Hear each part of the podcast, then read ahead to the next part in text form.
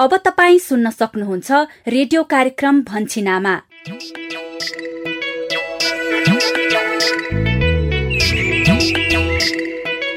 नमस्कार। रेडियो कार्यक्रम लहर भन्छिन आमाको नयाँ एक सय सन्तानब्बे भागमा स्वागत गर्छु म यशोदा। हरेक साता यही समयमा प्रस्तुत हुने यस कार्यक्रममा हामी हजार दिने आमा र बच्चाको स्वास्थ्य र पोषणका विषय वस्तुहरू समेट्छौ यिनै विषयमा तपाईँ हाम्रै बस्ती र समुदायका कथा सुन्छौ। साथमा तपाईँ केही अनुभवहरूलाई समेट्छौ तर आजको विषय वस्तुमा प्रवेश गर्नु अगाडि तपाईँ सहभागी श्रोताले रेडियो कार्यक्रम भन्छिनामा सुनेर दिनुभएको प्रतिक्रिया सुनौ। आज हामीले बागमती प्रदेश चितवनका दुर्गा पौडेल शुभेच्छाको प्रतिक्रिया समेटेका छौ। नमस्कार म चितवनबाट दुर्गा पौडेल शुभेच्छा बोलिरहेको छु। मलाई भन्छिनामा कार्यक्रम अत्यन्तै मनपर्छ। यो कार्यक्रम निकै प्रभावकारी रहेको छ। यसले हामीलाई धेरै कुराहरू कुराहरू सिकाउनको निमित्त प्रेरित गरेको छ। दुर्गाजी महत्वपूर्ण प्रतिक्रियाको लागि धेरै धेरै धन्यवाद। अनि सहभागी श्रोता तपाईँका पनि कार्यक्रम सुनेर व्यवहार परिवर्तन गर्नुभएका अनुभवहरू छन् भने हामीलाई पठाउनुहोला। हामीलाई फोन गरेर आफ्ना सुझावहरू रेकर्ड गराउने नम्बर कार्यक्रमको अन्त्यमा भन्नेछौ। अब भने हामी कार्यक्रम भन्छिन आमाको आजको नियमित छलफलतिर लागौं। कार्यक्रममा आज हामी दुई वर्ष मुनिको बच्चालाई हरेक महिना स्वास्थ्य संस्था लगेर तौल लिँदा हुने फाइदा र यसका निम्ति परिवारका सदस्यहरूको भूमिकाका सवालमा छलफल गर्दैछौ। यसभित्र दुई वर्ष मुनिको बच्चाको नियमित तौलिन हरेक महिना स्वास्थ्य संस्था वा गाउँघर क्लिनिक वा खोप क्लिनिक लैजानको निम्ति परिवारका सदस्यहरूको भूमिका सम्बन्धी सन्देश समेटिएको मूल पानीको नाटक श्रृङ्खला। म आफै जाउँला नि आमा बाबुलाई लिएर तौल लिन भन्दै थिइन् बुहारीले। अब भइगयो तिमीलाई पनि धपेडी होला भनेर मैले आफै लिएर आएँ कि बाबुलाई। एकदमै राम्रो गर्नुभयो काकी बाबुको हेरचाह गर्ने जिम्मा सिर्जना दिदी एक्लैको मात्रै कहाँ हो र? यो त परिवारका सबै सदस्यको बराबर दायित्व हो नि। अनि आफ्नो दुई वर्ष भन्दा मुनिको बच्चालाई हरेक महिना स्वास्थ्य संस्था लगेर तौल लिने कुरामा बच्चाका अभिभावकहरू कतिको जानकार एवं अभ्यस्त हुनुहुन्छ त। विभिन्न ठाउँका केही बच्चाका अभिभावकको अनुभव पनि सुन्नेछौ। वेट गर्न लगाउनको कारण मेन भनेको बच्चाको तौल कोही कस्तो छ? कुपोषणमा परेको छ कि परेछ नि भन्नको लागि। हामीले प्रत्येक महिना त्यसै गरी दुई वर्ष मुनिको उमेरका बच्चालाई हरेक महिना स्वास्थ्य संस्था लगेर तौल लिन किन जरुरी छ? यसले बच्चाको स्वास्थ्यमा के फाइदा गर्छ? भन्ने विषयमा विज्ञ विशेषज्ञ स्वास्थ्य कर्मीका कुरा पनि सुन्नेछौ। प्रत्येक महिना बाल बालिकालाई स्वास्थ्य संस्थामा अथवा खोप केन्द्रमा अथवा गाउँघर क्लिनिकमा लगेर उसको वृद्धि अनुगमन अथवा तौल लिँदाखेरि उसको मुवाक लिँदाखेरि उसको चाहिँ उमेर अनुसारको तौल वृद्धि भएको छ कि छैन भन्ने कुरा जानकारी हुन्छ। साथमा अन्य सन्देशमूलक सामग्रीहरू त छँदैछन्। आउनुहोस् अबको करिब आधा घण्टा सँगसँगै छलफल गरौं। छलफलको शुरूआत गरौं नाटक श्रृङ्खलाबाट। आजको मूल पानीको नाटक श्रृङ्खला। दुई वर्ष मुनिको बच्चाको नियमित तौलिन हरेक महिना स्वास्थ्य संस्था वा गाउँघर क्लिनिक वा खोप क्लिनिक लैजान परिवारका सदस्यको भूमिकाको विषयमा केन्द्रित छ। नमस्कार म शशिकला आमा। मूलपानीको यस अघिको कथामा अरूण लोकसेवाको परीक्षा दिन प्रदेश राजधानी गएको कुरा हामीले थाहा पायौँ। उता उसको परीक्षा चलिरहेको छ। यता शर्मिलाले मोबाइल मर्मत पसल एक्लैले सम्हाल्न सक्ने भएपछि विकासले पनि थप सिप सिकी व्यवसाय विस्तार गर्ने सोचका साथ कम्प्युटर र ल्यापटप बनाउने तालिम लिन सुरु गरेछन्। आशा छ यो मेहनतले विकास र शर्मिलाको व्यवसायलाई थप उचाइमा पुर्याउनेछ। अनि यता दुध डेरी व्यवसायलाई अझ राम्रो बनाउन उपाध्यक्ष नेत्रलाल विजय र जानुका पनि थप मेहनत गरिरहेका छन्। मेहनत गरे अनुसार उनीहरूको व्यवसायले कुन मोड लिएला अनि यता गोपाल र रमेशले होटल व्यवसाय गर्नको लागि पैसाको जोहो गरिरहेका थिए। के भयो होला? यी सबै कुरा थाहा पाउन तपाईँ हामीसँगै जाउँ है त मूल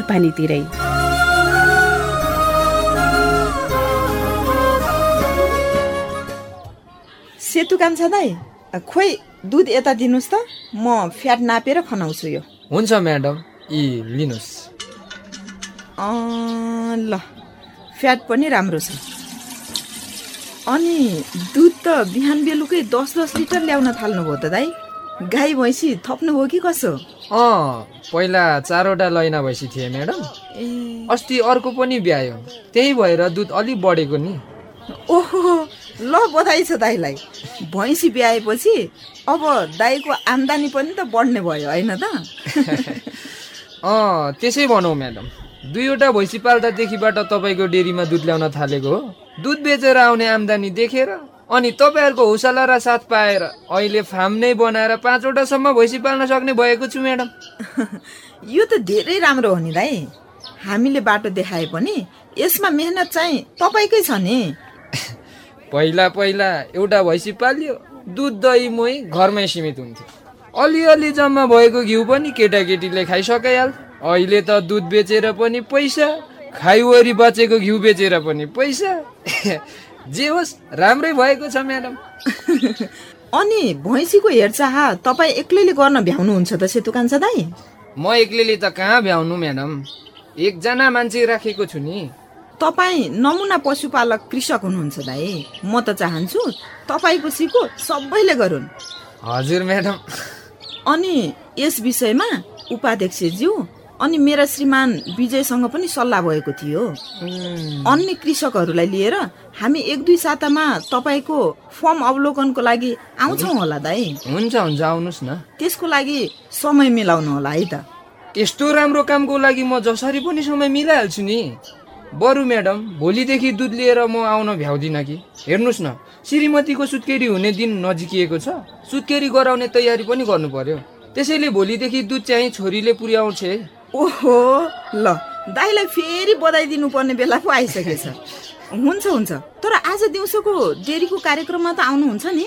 ए आजको प्रोत्साहन रकम र घाँसको बिउ बाँड्ने कार्यक्रम? हो हो। त्यसमा त आउँछु। हुन्छ सेतु कान्छा दाई हुन्छ म्याडम अहिले भने जान्छु है। हस् दाई हस्।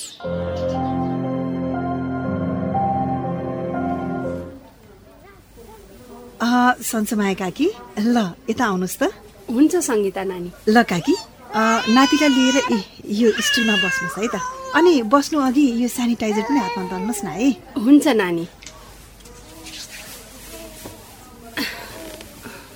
नानी ए, यो खोप कार्ड पनि लिनुहोस् त। ए हस् काकी खुवाइदिनुहोस् त। ल ल। लुगा धोइसकेर म आफै जाउँला नि आमा बाबुलाई लिएर तौल लिन भन्दै थिइन् बुहारीले। अब भइगयो तिमीलाई पनि धपेडी होला भनेर मैले आफै लिएर आएँ कि बाबुलाई। ए एकदमै राम्रो गर्नुभयो काकी। बाबुको हेरचाह गर्ने जिम्मा सिर्जना दिदी एक्लैको मात्रै कहाँ हो र? यो त परिवारका सबै सदस्यको बराबर दायित्व हो नि। होइन र काकी? त्यही त नानी। अब घरमा पनि गर्ने मान्छे अरू को नै छ र? हजुर हजुर। जति छौँ मिलेर गरे सबैलाई सजिलै हो नि होइन र नानी? हो नि। एकदम राम्रो कुरा गर्नुभयो काकी। बच्चाको स्वास्थ्य खानपान तथा स्याहारमा परिवारका सबै सदस्यले उत्तिकै ध्यान दिनुपर्छ। हजुर। आज तपाईँ बच्चाको तौल जाँच गराउन आउनु भएको छ नि काकी? हजुर हजुर। यसले उमेर अनुसार बच्चाको वृद्धि विकास भए नभएको थाहा पाउन सकिन्छ। अनि यदि सही मात्रामा वृद्धि विकास भएको छैन भने नि अर्थात् बच्चालाई कुपोषण भएको छ भने पनि बेलैमा थाहा पाउन सकिन्छ। र सोही अनुसार बच्चाको स्याहार र उपचार पनि गर्न सकिन्छ नि। त्यही त नानी। मलाई त मेरो नाति समय नपुगी आठ महिनामै जन्मिएकाले यसको स्वास्थ्य अवस्था बारे सधैँ चिन्ता लागिरहन्छ।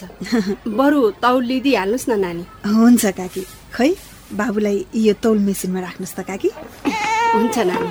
ल ल ल ल मेरो नाति अब तौल लिने हच ठिकै ल। ल ल ल ल ल, बाबु यहाँ। ए ल बाबु कति महिनाको भयो काकी? पाँच पुरा भएर अहिले छैठौँ महिनामा हिँडिरहेको छ नानी। ए। उमेर अनुसार तौल त ठिक छ नि नानी। बाबु समय नपुगी आठ महिनामा जन्मिएको हिसाबबाट हेर्दा चाहिँ तौल ठिकै छ काकी। तर अझै पनि आमाले पोसिलो र तागतिलो खानेकुरा चाहिँ खान छोड्नु भएन है हुन्छ नानी हुन्छ। म बुहारी र नातिको खानपानमा अझ बढी ध्यान दिन्छु। धन्न तपाईँले यसरी घरिघरि सम्झाइराख्नुहुन्छ र त्यस्तो अवस्थामा जन्मिएको मेरो नाति यत्तिको भए। धन्यवाद है नानी तपाईँलाई। धन्यवाद भनिराख्नु पर्दैन काकी। मेरो काम नै यही त हो नि। हुन्छ नानी हुन्छ। अहिले म जान्छु है त। हस् काकी। हस्। हस्।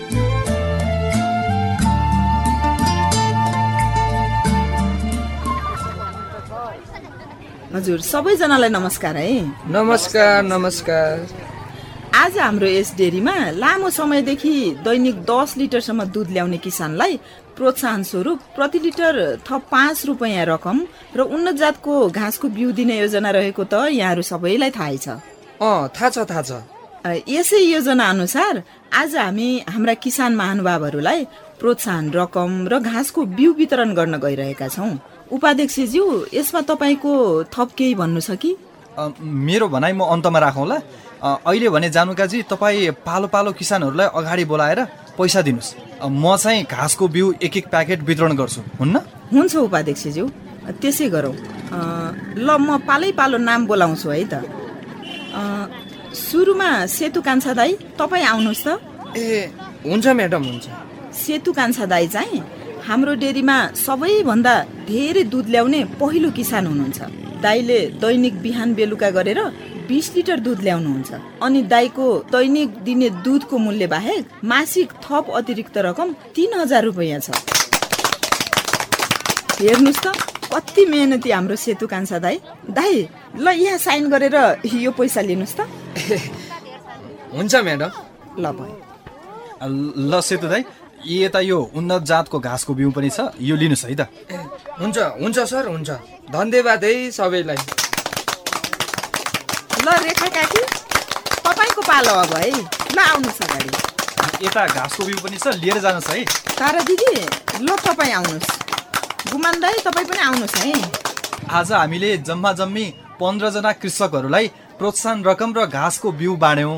तपाईँ कृषकहरूको योगदानले हाम्रो डेरीले आज राम्रै सफलता कमाइरहेको छ। हामी सदैव तपाईँहरूको साथको अपेक्षा गर्छौँ। धन्यवाद।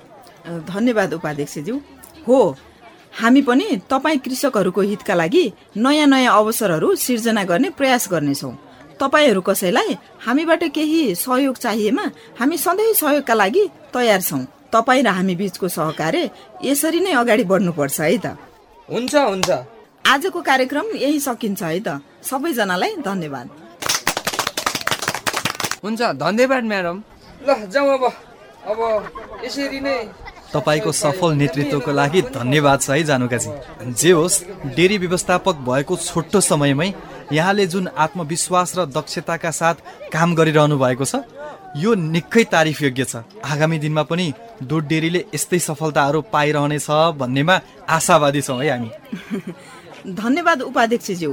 तपाईँले मलाई विश्वास गरेर जुन जिम्मेवारी दिनुभएको छ त्यसको कदर गर्दै यस डेरीलाई अझ राम्रो बनाउन म सधैँ प्रयासरत रहनेछु। ठिक छ ठिक छ। गर्नुपर्छ।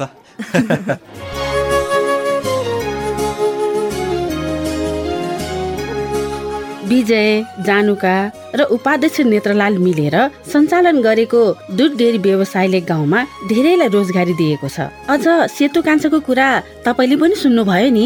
फर्म नै बनाएर पाँचवटा भैँसी पालेका छन् उनले। अझ उनले पनि थप एकजनालाई रोजगारी दिइरहेका छन्। हेर्नुहोस् त दुध डेरीले गाउँमा कस्तो राम्रो प्रभाव पारेको? धेरै किसानहरूले थप मूल्य अनि उन्नत जातको घाँसको बिउ पाए। जे होस् जानुकाले पनि डेरी व्यवसायमा राम्रो मेहनत गरिरहेकी छिन्। आगामी दिनमा डेरी व्यवसायले कुन मोड लिएला यति राम्रो डेरी व्यवसाय छोडेर गोपालको पछि लागेको रमेशको होटेल किन्ने कुरा कहाँ पुग्यो होला? थाहा पाउनको लागि आगामी दिनमा बन्छिन आमामा मूल पानीको कथा नियमित सुन्न नबिर्सनु होला आजको लागि म शशिकला आमा बिदा भए। नमस्ते। यस बेला हामी रेडियो कार्यक्रम भन्छिन आमा सुनिरहेका छौँ। भन्छिन आमा परिवारकै स्वास्थ्यका लागि।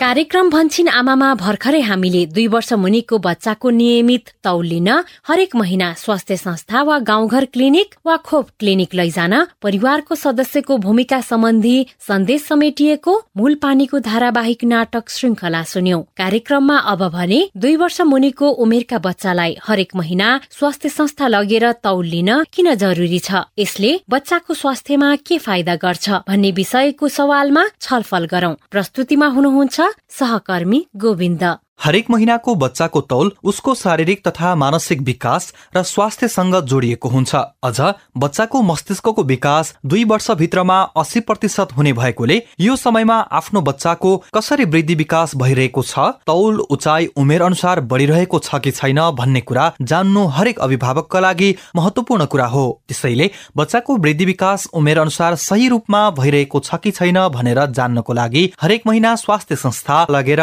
उसको तौल लिनुपर्छ। जसलाई हामी वृद्धि अनुगमन भन्ने गर्छौ। लुम्बिनी प्रदेश पाल्पा मित्तेल स्वास्थ्य चौकीका प्रमुख पुरा बहादुर सारू। बाल बालिकाहरूको उमेर अनुसार तौल बढेको छ छैन भनेर चाहिँ थाहा पाउन वा जानकारी लिने पनि एउटा वृद्धि अनुगमन हो।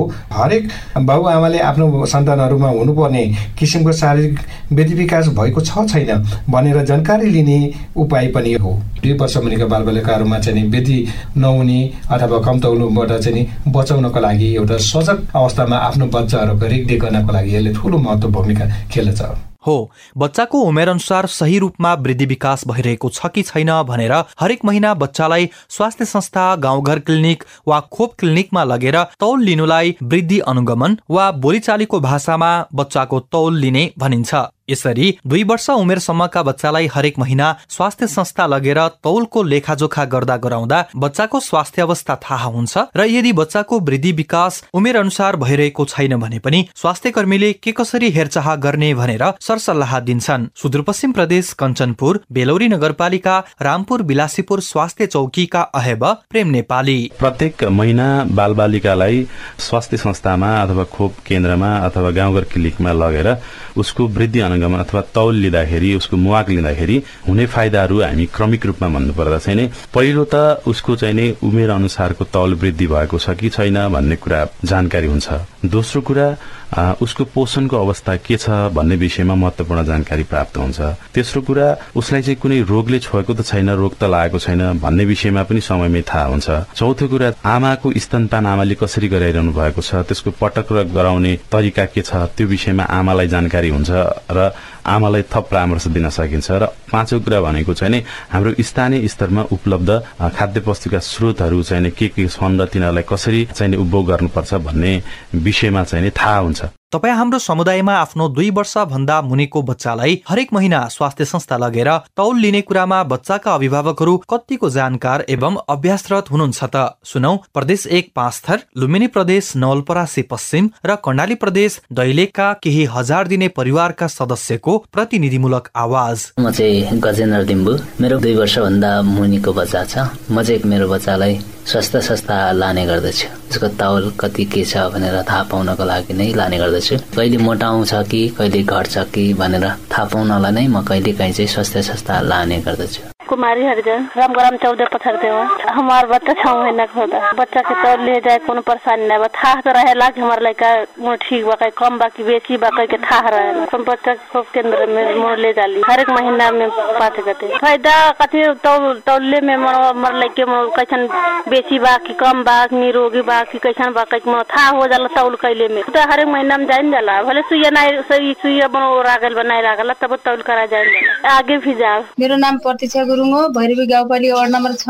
अब हाम्रो बच्चा दुई वर्ष मुनिको बच्चालाई हामीले अब तौल गरेर त्यहाँ खोप क्लिनिकमा लग्छौँ त्यहाँ खोप क्लिनिकमा लगिसकेपछि हामीले बच्चालाई अब तौल गरेपछि तौल कति छ राम्रो छ कि ठिक छ कि छैन भन्ने थाहा हुन्छ। त्यहाँ ठिक छ भनेपछि भए पनि पोसिलो खानाहरू खुवाउनु पर्छ ठिक नभए त झन् बढी नै खुवाउनु पर्यो बढी मात्रामा पोसिलो खानाहरू खुवाउनु पर्यो अन्डा खुवाउनु पर्यो मासु माछा मासु फलफुलहरू खुवाउनु पर्यो वेट गर्न लगाउनको कारण मेन भनेको बच्चाको तौल कस्तो छ? कुपोषणमा परेको छ कि परेको छैन भन्नको लागि। हामीले प्रत्येक महिनाको चार गति लान्छौँ। हो हरेक महिना स्वास्थ्य संस्थामा लगेर दुई वर्ष मुनिका बच्चाको तौल लिँदा बच्चालाई गरेको स्याहार पुगेको छ कि छैन पोषण स्थिति के छ रोग लागेको छ छैन र अझै बच्चा स्वस्थ बनाउनको लागि के गर्ने भन्ने जस्ता कुराको जानकारी पाइन्छ। त्यसैले दुई वर्षसम्मको बच्चाको तौल खोप लगाउन जाँदा मात्र लिने होइन कि हरेक महिना लिनुपर्छ भन्नुहुन्छ सुदूरपश्चिम प्रदेश डणेलधुरा अमलगढी नगरपालिका तीन घटाल स्वास्थ्य चौकीका प्रमुख लोकराज पनेरू स्वास्थ्य संस्थामी लैजाएर एकै तौल लिने कुरा मात्रै नभइकन उको कुपोषणको स्थिति जान्ने अन्य तरिकाहरू पनि अपनाइनान् जसै उको पाखुराको मध्यभागको मोटाइ कति छ कुपोषित छ कि छैन हरियो रातो पहिलोमा क्याम्प पढ्यो बच्चा त्यो मूल्याङ्कन हुन्छ। त्यसको साथसाथै उयोको उमेर अनुसार उचाइ बढ्या छ कि छैन त्यसको लागि हाइट वेट बोर्ड भन्ने हुन्छ त्यो बोर्डबाट नापेर ठ्याक्कै उचाइ पनि थाहा हुन्छ। बच्चाको कुपोषणको स्थिति मापनका तरिकाहरू अन्य अन्य तरिकाहरू पनि अप्नाइन्छन्। सबै तरिकाबाट उसको चाहिँ पोषण स्थितिको मापन अद्दावाम हरेक महिना बच्चाको तौल लिन जाँदा वृद्धि अनुगमन कार्ड सँगै लिएर जाने र कार्डमा बच्चाको स्वास्थ्य सम्बन्धीका विवरणहरू स्वास्थ्य कर्मीलाई भर्न पनि लगाउनु पर्छ यो सँगै बच्चाको तौल उचाइ पाखुराको नाप के कस्तो छ उसको स्वास्थ्य स्थिति कस्तो छ र के कसरी उचित स्याहार गर्ने भन्ने कुरा स्वास्थ्य कर्मीलाई सोध्न पनि बिर्सनु हुँदैन। बच्चाका अभिभावकले बुझ्ने गरी यी जिज्ञासाहरूको जवाब तथा सल्लाह स्वास्थ्य कर्मीले दिनुपर्छ। बागमती प्रदेश सिन्धुपाल्चोक स्वास्थ्य कार्यालयका खोप अधिकृत राजा राम कार्की। बच्चा वृद्धि चार्टमा विभिन्न किसिमको खोपदेखि लिएर भिटामिन बाल भिटाको कुराहरू पनि हुन सक्छ स्तनपानका कुराहरू पनि। त्यसमा रेकर्डिङ रिपोर्टिङ अध्यावधि एउटा दुई वर्ष मुनिका बच्चालाई चाहिने पनि रेकर्डहरू अध्यावधि गरिएको छ। सो अनुसार हाम्रो स्वास्थ्य कर्मीहरूले त्यो रेकर्डहरू स्वास्थ्य संस्थामा जानुहुन्छ उहाँले अध्यावधि गर्नुहुन्छ। त्यो गर्नुको तात्पर्य के छ भने अर्को महिनामा तपाईँ वृद्धि अनुगमनको लागि तौलको लागि आउनुहुन्छ स्वास्थ्य संस्थामा कुनै पनि परामर्शको लागि आउनुहुन्छ। तपाईँको बच्चाको पहिलेको अवस्थामा उमेर अनुसारको तौल वृद्धि भइरहेको छ कि छैन भन्ने कुराहरू चाहिँ त्यो कार्डबाट स्पष्ट रूपमा देखिने भएको हुनाले तपाईँले आफ्नो कार्ड चाहिँ अनिवार्य रूपमा तौल लिइसकेपछि वा अन्य कुनै सेवा लिइसकेपछि त्यसमा स्पष्ट रूपमा भराउनु हुन गर्न चाहन्छु। हो वृद्धि अनुगमन कार्डमा बच्चाको उमेर अनुसारको वृद्धि अनुगमन चार्ट रहेको हुन्छ जसमा बच्चाको तौल उचाइ पाखुराको नाप विभिन्न खोप तथा भिटामिनका मात्राहरू खुवाएको रेकर्डहरू राखिन्छ। त्यही रेकर्डमा देखिएको बच्चाको स्वास्थ्य अवस्था अनुसार बच्चाको स्याहार गर्न स्वास्थ्य कर्मीले परामर्श दिन्छन्। बच्चाको पोषण स्थिति ठिक छ भने त्यसैलाई निरन्तरता दिन र यदि बच्चालाई आवश्यक स्याहार पुगेको छैन वा पोषण स्थिति कमजोर छ भने थप स्याहार तथा उपचारको सल्लाह स्वास्थ्य कर्मी बाट पाइन्छ। प्रदेश एक पाँच थर जिल्ला अस्पतालका हेल्थ असिस्टेन्ट सोमनाथ दङ्गाल। हामी वृद्धि अनुगमनमा तौल महत्वपूर्ण भूमिका राख्छौँ। अघि पनि मैले भने छ महिनासम्म बच्चा प्रतिदिन बिस ग्रामको दरले बढ्छ होइन? त्यस्तै छ महिनादेखि एक वर्षसम्म बच्चाको तौल पन्ध्र ग्राम प्रतिदिनका दरले हुन्छ। त्यस्तै गरी एकदेखि दुई वर्षमा चाहिँ हामीले दुई पोइन्ट पाँच केजी प्रति वर्ष हुन्छ भने दुई वर्षदेखि पाँच वर्षमासम्मका बच्चाहरू चाहिँ दुई केजी प्रति वर्षका दरले बढ्छ। यो चाहिँ हाम्रो एभरेजमा निकालेको हुन्छ होइन। साधारणतया बच्चा जन्मिँदा पचास सेन्टिमिटरको हुन्छ भनेर चाहिँ भनिन्छ। एक वर्षसम्म चाहिँ थप पच्चिस सेन्टिमिटर बढ्छ होइन? एकदेखि दुई वर्षसम्ममा चाहिँ बाह्र पोइन्ट पाँच सेन्टिमिटर हुन्छ भने त्यहाँदेखि चाहिँ हामी प्रत्येक छदेखि आठ सेन्टिमिटर प्रति वर्षका दरले बढ्छ। हामी यो दुइटा कुरा हेर्छौँ होइन? तौल पुगेन भने अब तपाईँ मुहाकमा तिन कलरको हुन्छ होइन? विशेष गरी कुन अवस्थामा छ बच्चा? पहिला अवस्था पत्ता लगाउने हो। अब रातैमा छ भने त उहाँले घर अवस्थामा राखेर मात्रै हामीले खानेकुराले सुधार गर्न सकिँदैन। त्यसको लागि चाहिँ विशेष तयारी अवस्थामा उपचारात्मक खाना छ। पहेँलोमा पनि अहिले चाहिँ हामीले उपचारात्मक खानाहरू दिन्छौँ होइन? त्यसको साथसाथै हरेक बार खाना चार भनेर चाहिँ जुन हामीले भनिरहेछौँ होइन? त्यसमा चाहिँ अन्न समूहहरू गेडागुडी समूहहरू छ भिटामिन ए पाउने प्रशस्त हरियो सागपत्र होइन भन्छ भने अर्को चाहिँ पशु पशु स्रोतहरू भन्छ माछा मासु दुधहरू छन् होइन? यी सबै खानेकुराहरूलाई मिसाएर हामीले प्रत्येक छाकमा चाहिँ बच्चाहरूलाई दिन्छौँ। यसको अलावा अरूलाई चाहिँ अब केही थप हामीलाई चाहिँ खानाहरू चाहिन्छ त्यस्तो समस्यामा छ भने चाहिँ हामी चाहिँ यो सबै कुराहरू चाहिँ बच्चालाई नियमित रूपमा स्वास्थ्य संस्थामा लगेर थाहा पाइसकेपछि उहाँहरूलाई स्वास्थ्य कर्मीले अनिवार्य परामर्शहरू दिनुहुन्छ। हो। उमेर अनुसार बच्चाको तौल पनि बढ्दै जानुपर्छ। कतिपय अवस्थामा हेर्दा ठिकै भए पनि बच्चाको तौल उमेर अनुसार नपुगेको पनि हुन सक्छ त्यही भएर नियमित रूपमा बच्चाको तौल लिने बच्चाको स्वास्थ्य अवस्थाको बारेमा स्वास्थ्य कर्मीसँग तौल लिएकै समयमा सोधी खोजी गर्ने र स्वास्थ्य कर्मीले भने बमोजिम बच्चाको हेरचाह गर्ने गर्नुपर्छ। गण्डकी प्रदेश बागलुङ स्वास्थ्य कार्यालयका जनस्वास्थ्य निरीक्षक लक्ष्मी शर्मा। बच्चाको तौल लिइसकेपछि स्वास्थ्य कर्मीले पनि भन्नुहुन्छ तपाईँको बच्चाको तौलको अवस्था यस्तो छ भनेर कहिलेकाहीँ अब धेरैजना हुँदाखेरि भन्न बिर्सेको खण्डमा पनि अभिभावकले मेरो बच्चाको तौल उमेर अनुसार ठिक छ कि छैन भन्ने कुरा एउटा सोध्नु पर्यो र मेरो बच्चाको पोषण स्थिति के छ भन्ने कुरा सोध्न पर्यो र सँगसँगै चाहिँ अब उमेर अनुसारको खानपानलाई पनि हामीले व्यवस्थापन गर्नुपर्ने हुन्छ। त्यसलाई पनि अब उमेर बढ्दै जाँदाखेरि बच्चाको खानेकुराको मात्रा पनि बढाउनु पर्ने हुन्छ। त्यो मात्राको विषयमा पनि परामर्श लिनुभयो भने बच्चाको पोषण स्थिति चाहिँ राम्रो हिसाबले बढ्दै बढ्दै जानेछ हो दुई वर्ष मुनिको बच्चाको हरेक महिना गाउँघर क्लिनिक वा स्वास्थ्य संस्था लगेर तौल लिने विवरणहरू भर्न लगाउने र स्वास्थ्य कर्मीको सल्लाह बमोजिम गर्ने गराउने गरेमा बच्चालाई स्वस्थ बनाउन मद्दत पुग्छ। तर केही अभिभावकले भने बच्चाको तौल खोपको समयमा स्वास्थ्य संस्था आउँदा मात्र लिने नत्र नलिने गरेको पनि पाइन्छ। अनि कतिपय अभिभावकको बच्चा जोख्न हुन्न भन्ने गलत धारणाका कारण नियमित रूपमा तौलिने नगरेको वा आफ्नो दुब्लो बच्चा भएको र लाजको कारणले गर्दा बच्चालाई तौल लिन स्वास्थ्य संस्था वा गाउँघर क्लिनिक नलाने गरेको पनि पाइन्छ। तर यो गलत भ्रम मात्र हो। त्यसैले यस्ता भ्रममा नपरी बच्चाको स्वास्थ्य र पोषण स्थिति थाहा पाउन दुई वर्षसम्म हरेक महिना बच्चाको तौल लिनुपर्ने बताउनुहुन्छ। लुम्बिनी प्रदेश रूपन्देही समरीमाई गाउँपालिका रोहिणी हवा स्वास्थ्य चौकीका अहेब हरीश चंद्र गुप्ता। मन के गांव समुदाय में अभी जो अंधविश्वास में जियल जाता हमरे। गांव घर क्लिनिक में लगैले अथवा स्वास्थ्य चौकी में लगैले बच्चा नहीं दुबलाई। न नजर लगी के वैसन अंधविश्वास नहीं रखे भइल बरु ले गईले फ़ायदा होई। बच्चा के कौन स्थिति से कुपोषण बा या नहीं बा, तौल लिएले उमेर अनुसार तौल। बा की नहीं बा, ऊंचाई कितना है ओकर बारे में जानकारी होत रही। ऐ जोन कहल गेल, बच्चा दुबला जाई अथवा कहूँ कहूँ के नज़र लग जाई ई सब अंधविश्वास के रूप में हो, ऐसा नहीं हो। बच्चालाई स्वस्थ सुपोषित तन्दुरुस्त बनाउने भनेकै बच्चालाई गरेको स्याहार सुसार खानपान र सरसफाइले नै हो। र यसका लागि बच्चाका अभिभावकहरूले बिर्सनै नहुने कुरा हो। जन्मिएदेखि दुई वर्ष उमेर पूरा नहुन्जेलसम्म हरेक महिना बच्चालाई गाउँघर क्लिनिक वा स्वास्थ्य संस्था लगेर बच्चाको वृद्धि अनुगमन अर्थात् तौल उचाइ र पाखुराको नाप लिनुपर्छ र त्यसको विवरणहरू वृद्धि अनुगमन कार्डमा भराउनुपर्छ। अनि स्वास्थ्य कर्मीसँग सोधीखोजी गरी उहाँहरूले दिएको सल्लाह अनुसार बच्चाको खानपान स्याहार र पोषणमा ध्यान दिनुपर्छ। कार्यक्रम भन्छिन आमाको एक सय सन्तानब्बे भागमा आज हामीले दुई वर्ष मुनिको बच्चालाई हरेक महिना स्वास्थ्य संस्था लगेर तौलिँदा हुने फाइदा र यसका निम्ति परिवारका सदस्यहरूको भूमिकाका सवालमा मूलपानीको धारावाहिक नाटक श्रृङ्खला सहितको छलफल सुन्यौं। आशा छ यो छलफल तपाईँ हाम्रा लागि अवश्य पनि उपयोगी भयो होला। रेडियो कार्यक्रम लहर भन्छिन आमाका यस चरणका सम्पूर्ण खण्डहरू एनपीबाट वा भन्छिन आमाको फेसबुक पेज तथा युट्युब च्यानल वा साउन्ड क्लाउडमा भन्छिन आमा सर्च गरेर जुनसुकै बेला सुन्न सक्नुहुन्छ। कार्यक्रम भन्छिन आमामा तपाईँ हजार दिने आमा र बच्चाको स्वास्थ्य र पोषण बारे के कुरा सुन्न चाहनुहुन्छ? वा कार्यक्रम सुनेर तपाईँमा कुनै व्यवहार परिवर्तन गरेको अनुभव छ? र रेडियो मार्फत सुनाउन चाहनुहुन्छ भने हामीलाई फोन गरेर भन्नुहोस् है। फोन गर्ने निशुल्क टेलिफोन नम्बरहरूको बारेमा यो जानकारी। रेडियो कार्यक्रम भन्छिन आमामा फोन गर्नका लागि तपाईँको पैसा नपर्ने नम्बर हो एनटिसी फोनबाट सोह्र साठी शून्य एक शून्य शून्य चार सय सन्ताउन्न र एनसेलबाट अन्ठानब्बे शून्य पन्ध्र एकहत्तर शून्य शून्य शून्य। फोन नम्बर फेरि एकपटक एनटिसी फोनबाट सोह्र साठी शून्य एक शून्य शून्य चार सय सन्ताउन्न र एनसेलबाट अन्ठानब्बे शून्य पन्ध्र एकहत्तर शून्य शून्य शून्य।